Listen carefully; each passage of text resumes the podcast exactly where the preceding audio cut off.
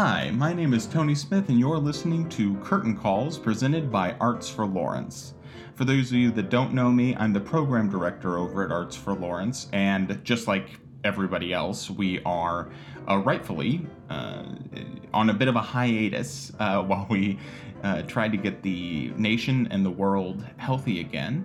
Uh, but that doesn't stop us from talking about and enjoying art. I was thinking the other day, uh, considering you know all all that's going on, there is literally, for most of us, never been a better time to make and create art. And whether that's something you've done before or you want to explore new things, there's never been a better time.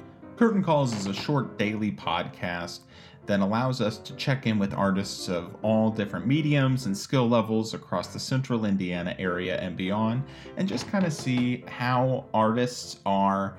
Uh, doing during this time, what tips they might have, uh, anything new that, that's going on, and uh, it just kind of allows us all to check in, have a daily, small, free flowing conversation, and uh, try and stay together during uh, these times where we are literally um, a minimum of six feet apart.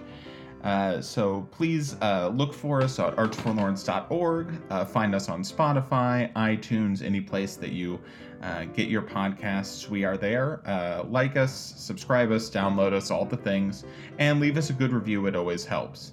It's a new show, so it'll be going through, um, you know, a bit of a growing period and some changes. so we'd love to hear your feedback, especially early on, as to what you'd like to see and what you'd like to hear about on a daily basis. So um, watch out for curtain calls coming to your earbuds soon.